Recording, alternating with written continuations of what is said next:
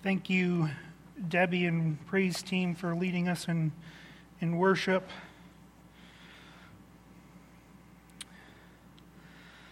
Take a short break uh, this Sunday and probably next with Larry Ford here. Uh, not too sure about that though. Uh, from our series on on uh, Revelation, um, this morning I'm going to be in the book of James. James, the brother of Jesus.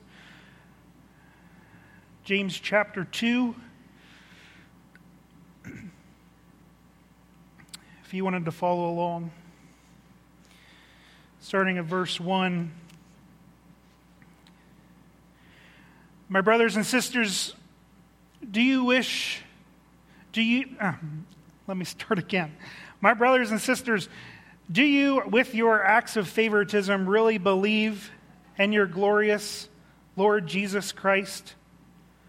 For if a person with gold rings and in fine clothes comes into your assembly, and if a poor person in dirty clothes also comes in, and if you take notice of the one wearing fine clothes and say, Have a seat here, please, while to the one who is poor you say, Stand there or sit at my feet, have you not made distinctions among yourselves and become judges with evil thoughts? Listen, my beloved brothers and sisters, has not God chosen the poor in the world to be rich in faith and to be heirs of the kingdom that he has promised to those who love him? But you have dishonored the poor. Is it not the rich who oppresses you? Is it not they who drag you into court? Is it not they who blaspheme the excellent name that was invoked over you? You do well if you really fulfill the royal law according to the scripture. You shall love your neighbor as yourself. But if you show partiality, you commit sin and are convicted by the law as transgressors. For whoever keeps the whole law but fails in one point has become accountable for all of it. For the one who said, You shall not commit adultery, also said, You shall not murder. Now, if you do not commit adultery, but if you murder, you have become a transgressor of the law. So speak and act as those who are to be judged by the law of liberty. For judgment will be without mercy to anyone who has shown no mercy. Mercy triumphs over judgment. Hmm.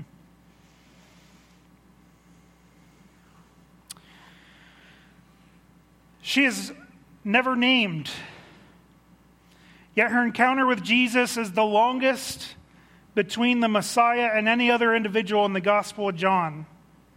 Bear with me here. I know I'm in J- reading from James, but I'm telling a story from John. Representing the lowest of the low, a female in a society where, where women are both demeaned and dis, dis, disregarded, a race traditionally despised by the Jews, and living in shame as a social outcast. She not only has a holy encounter with the Christ, but also receives eternal salvation. And her testimony convinces an entire town to believe also. What was the significance of the woman at the well? And why is her tale important to us, to the Christian believers of today? Story of the woman at the well is one of the most iconic encounters in the Bible. I love it. Told in John 4 1 to 42, it depicts how Jesus, traveling through Samaria, by the way, he intentionally chooses to go this route.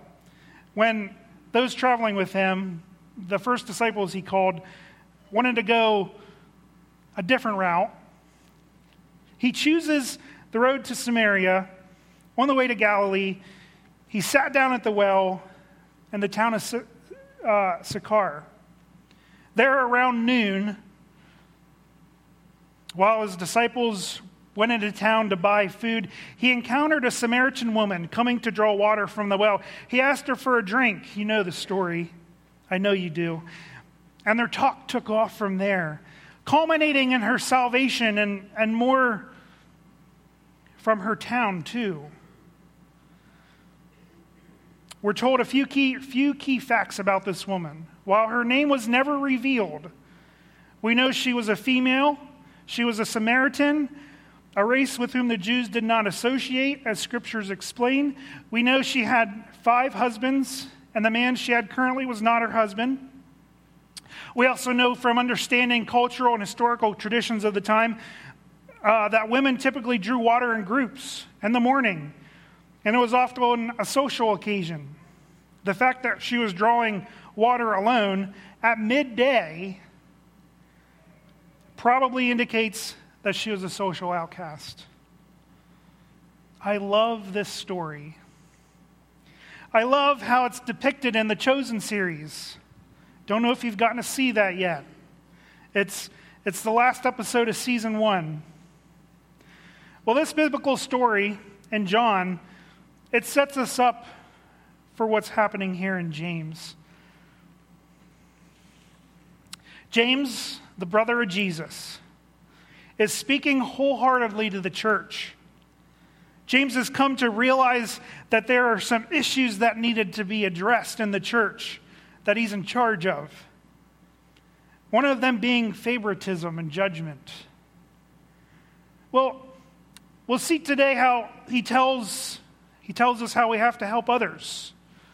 He really wants us to think about how we trust people or treat people, and particularly how a person's social or economic status might affect us, and how we think or treat others affects us from the inside out. Before we dive deeper into James 2, I want us to see that however we might make judgments, and we all do, the Bible makes it makes the, no difference to God today, whether you're young or old, highly educated or not, famous or unknown. He wants you to know Him and come to know His love. You can share then His love with the world. God doesn't love you more or less according to the color of your skin or the clothes that you wear on your body. He doesn't judge like that. He's not impressed by the car you drive the fashion you wear, or the maybe if you have more degrees than a thermometer. Second Chronicles 19:7 says it tells us with the Lord our God there is no injustice or partiality. That word partiality that's what comes out in some of the translations means favoritism. Treating people differently in an unfair way. Of course, people are different. That's part of the genius of God's creativity. That nobody's the same. All of us are unique. All of us have different fingerprints. All of us grieve in different ways. The Lord deals with us all as individuals, like a good parent, loves each child just the same, but doesn't treat them all the same because you know their differences. Deuteronomy 10 17 says, The Lord our God is God of gods, Lord of lords, the great God, mighty and awesome, who shows no partiality, no favoritism. As you read through the Bible, have you noticed how time after time, all through Old Testament, New Testament, all through time. God picks people other people would judge as unworthy. I want you to remember that word, worthy or unworthy. God picks people other people would judge as unworthy. Even they would rule themselves out. We might look in the mirror and not like what we see. But we remember that James told us elsewhere that the Word of God is the most trustworthy mirror because In here, you see the you that he sees. You see the you that God sees. We judge by what we see. So does God. But only God sees the heart. Only God can peer into our inside. What is favoritism? James 2, 2 1. My brothers and sisters, believers in our glorious Lord Jesus Christ, must not show favoritism. The root of favoritism means to lift up somebody's face, to, to elevate them, to put them maybe up on a pedestal. The idea is to judge someone and take them at face value. A super, superficial kind of evaluation of a person's worth based on nothing but what appears on the outside. I wonder what you would think of me if I came this morning, uh, I don't know, dressed in old raggedy clothes. Would you think, oh, preacher's dressed homeless today? What is favoritism? The surface. James is categorical here to tell us that, that showing favoritism is absolutely incompatible with being a Christian. In verse 9, he says, If you do that, you break the most important law of God. Wow. Pause for a moment and let that sink in. Who was James's brother? said it two or three times now.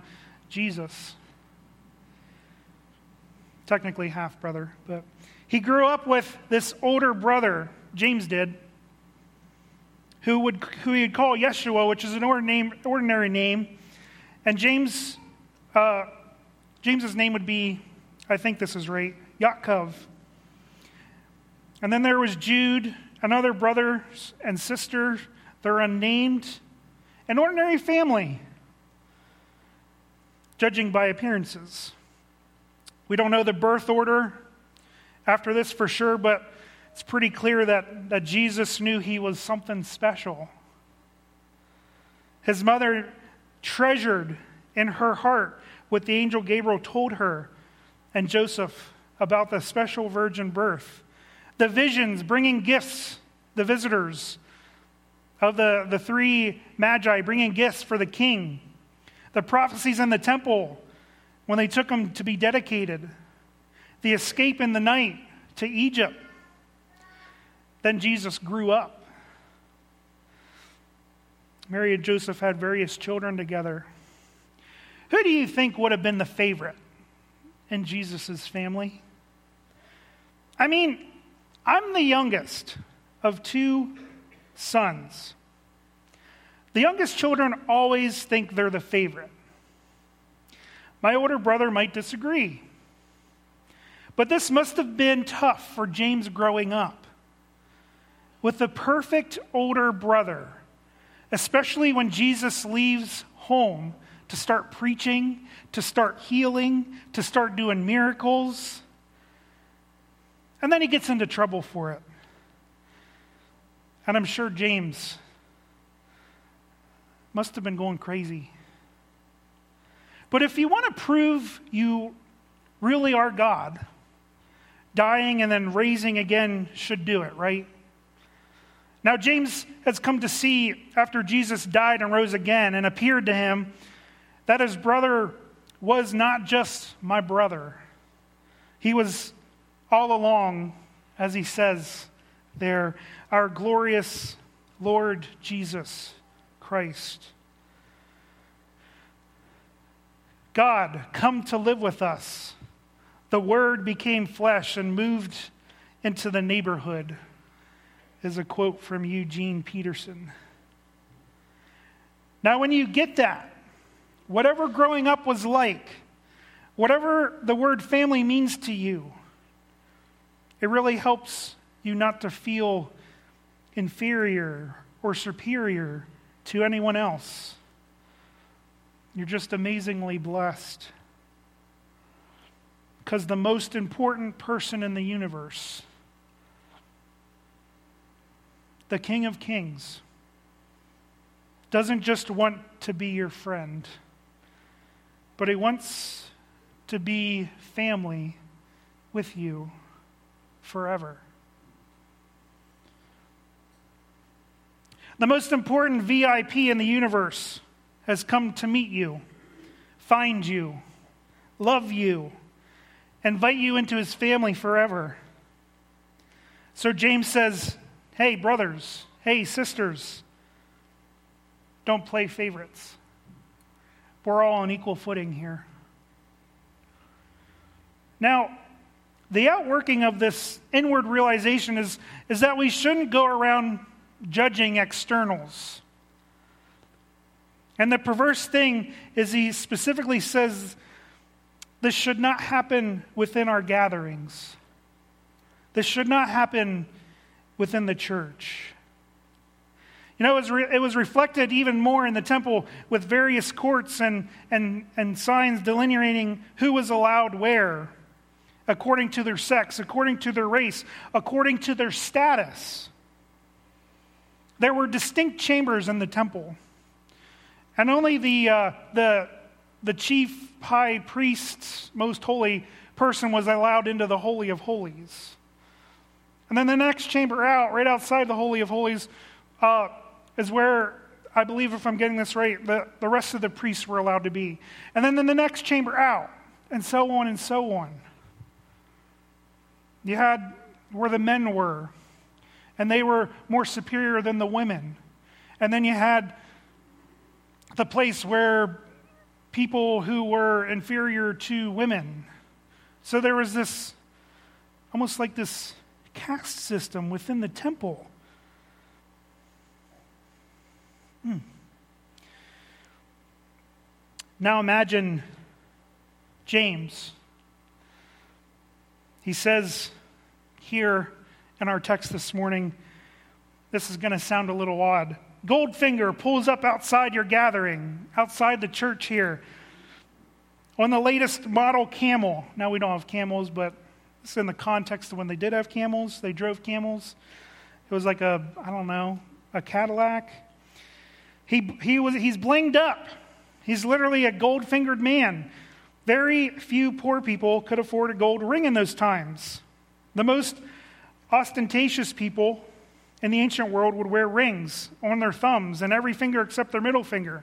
Sometimes six rings to a finger. The ring rental business, is where you could go. You could go and rent rings if you wanted to make a big impression on the people you were going to see. His clothes were dazzling too. Literally, the word here in the text means shining like a lamp. He was loud, he was flashy. What do you do with them? What do we do with them? Welcome him, love him, tell him that King Jesus became poor for the sake for his sake and when he came to die for his sins and now he's alive to be family with him. Treat him the very best you can so that he knows God loves him. The outside doesn't matter however successful he looks, however prosperous in this life, he needs the Lord to live in his heart and change him from the inside out. In a synagogue of the time, that would be church for them, there'd be a few seats or benches, very, very few seats or benches. Most people sat crisscrossed on the floor but what if our dazzled, blingy, flashy man, what if we gave him the best seat? Maybe next to the offering plate. Not even noticing maybe a poor person who only owns one robe, who, who's old and filthy and perhaps sleeps and lives in that one robe. Now, there's nothing wrong with giving the first guy a good seat, literally, an elevated seat, an elevated position, as long as you do the same for the poor man, too. But if I don't, judging by appearances, making prejudgment about him, I've become prejudiced. a judge with evil intent. That word here is evil. Can translate as vicious, judging that, that rich are better than the poor. James says that that's not now. Now we're all one family. James wants us, the church, to know that Jesus came and broke through these barriers. Literally. Remember the, ter- the, the temple curtain tour.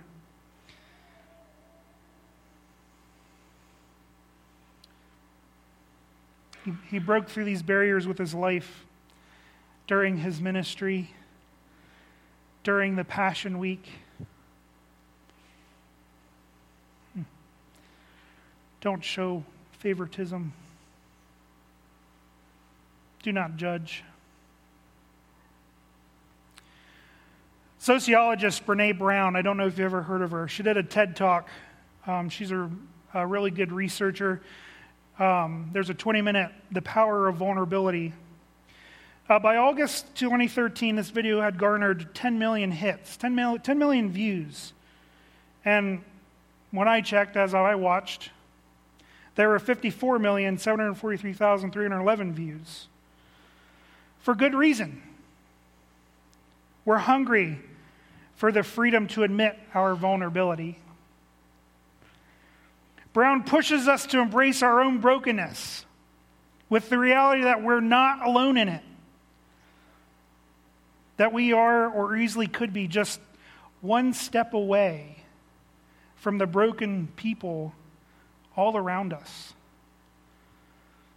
Brown goes on to say, We are those people. The truth is, we are the others. Most of us are one paycheck, one divorce, one drug addicted kid, one mental health diagnosis, one serious illness, one sexual assault, one drinking binge, one night of unprotected sex, one affair away, one away from being those people. The ones we don't trust, the ones we, we pity, the ones we don't let our children play with, the ones the bad things happen to, the ones we don't want living next door.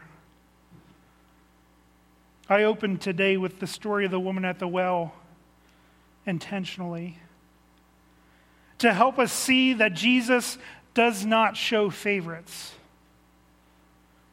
Jesus does not judge. But I'm sure we all knew this.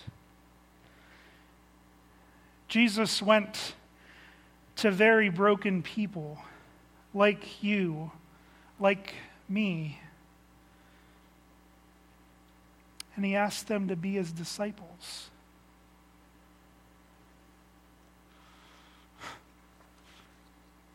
Before we make our next judgment, before we look the other way when someone looks different than us or acts different than us, before we judge and, and damage ourselves from within, we need to remember all have sinned, fallen short of the glory of God. But we also must acknowledge that Jesus came. Again, uh, so I watched this clip in preparation. Um, Brene Brown she, she says this key phrase There was one variable that separated the people who have a strong sense of love and belonging and the people who really struggle for it. And that was the people who have a strong sense of love and belonging believe they are worthy of love and belonging. They believe they are worthy. Church, uh, if you know anything about my testimony, probably spent some some solid years in a space of feeling unworthy.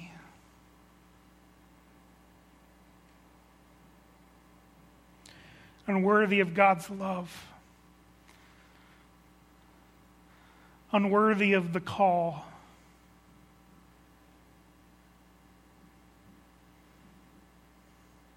Church, I think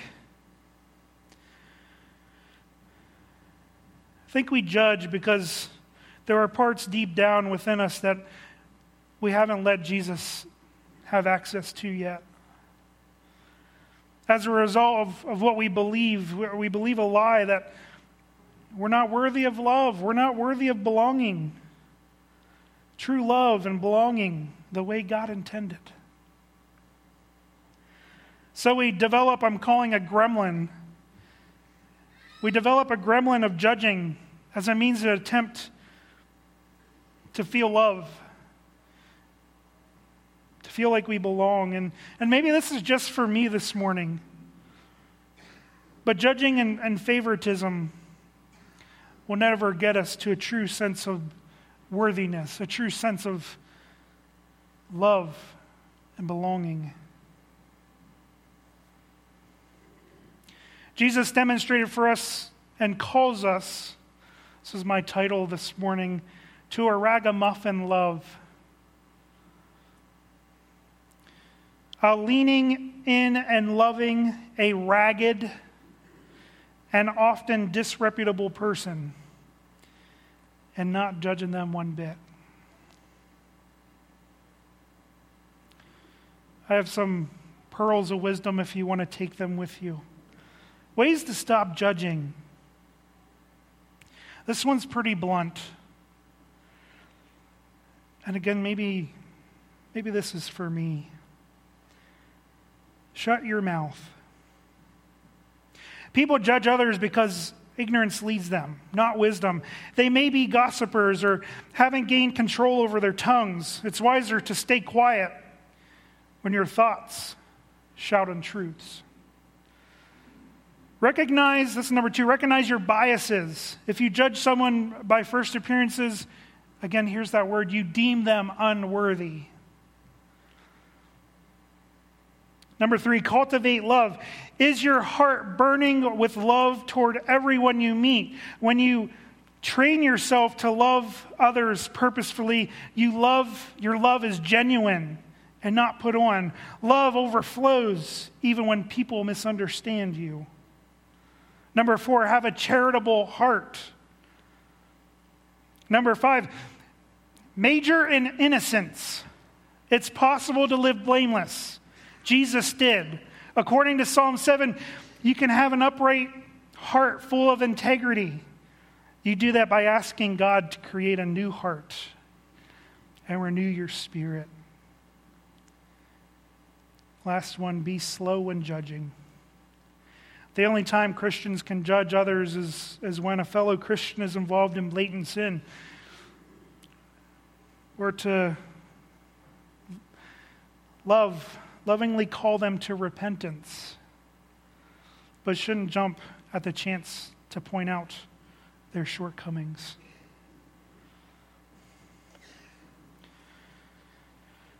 The love of God.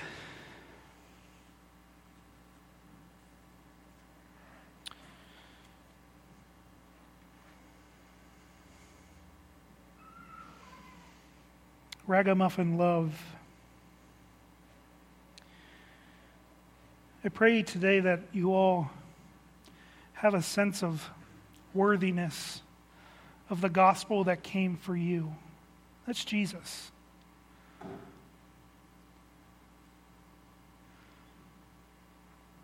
Let's pray. Lord Jesus,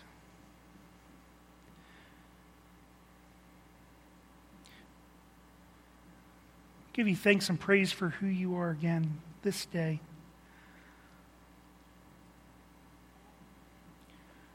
Lord God, you know where each and every one of us are. You know if we're close to you. You know if we're distant from you. You know if we're somewhere in between, Lord God. You know if our journey with you needs help. You know if our journey with you is strong. Lord God, what we do know about you is that you meet us right where we are. We just have to be willing to take that step. Lord God, I don't know who needed to hear this today. Maybe it was just me, and I got to share with brothers and sisters. I don't know. Lord God, help us where we need help. If we're feeling unworthy, Lord God, may you send people or messages our way to ensure that we know we are worthy of a gospel that came down, was poor, lived amongst the poor, called people who were outcasts and unliked people in society to be his disciples.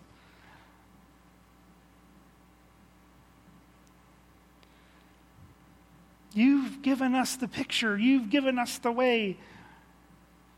May we lean into that and lean into your embrace this day. Help us to be your church. Help us to be love in the world around us. We love you. We praise you. We pray these things in your Son's name. His name's Jesus. Amen. Amen.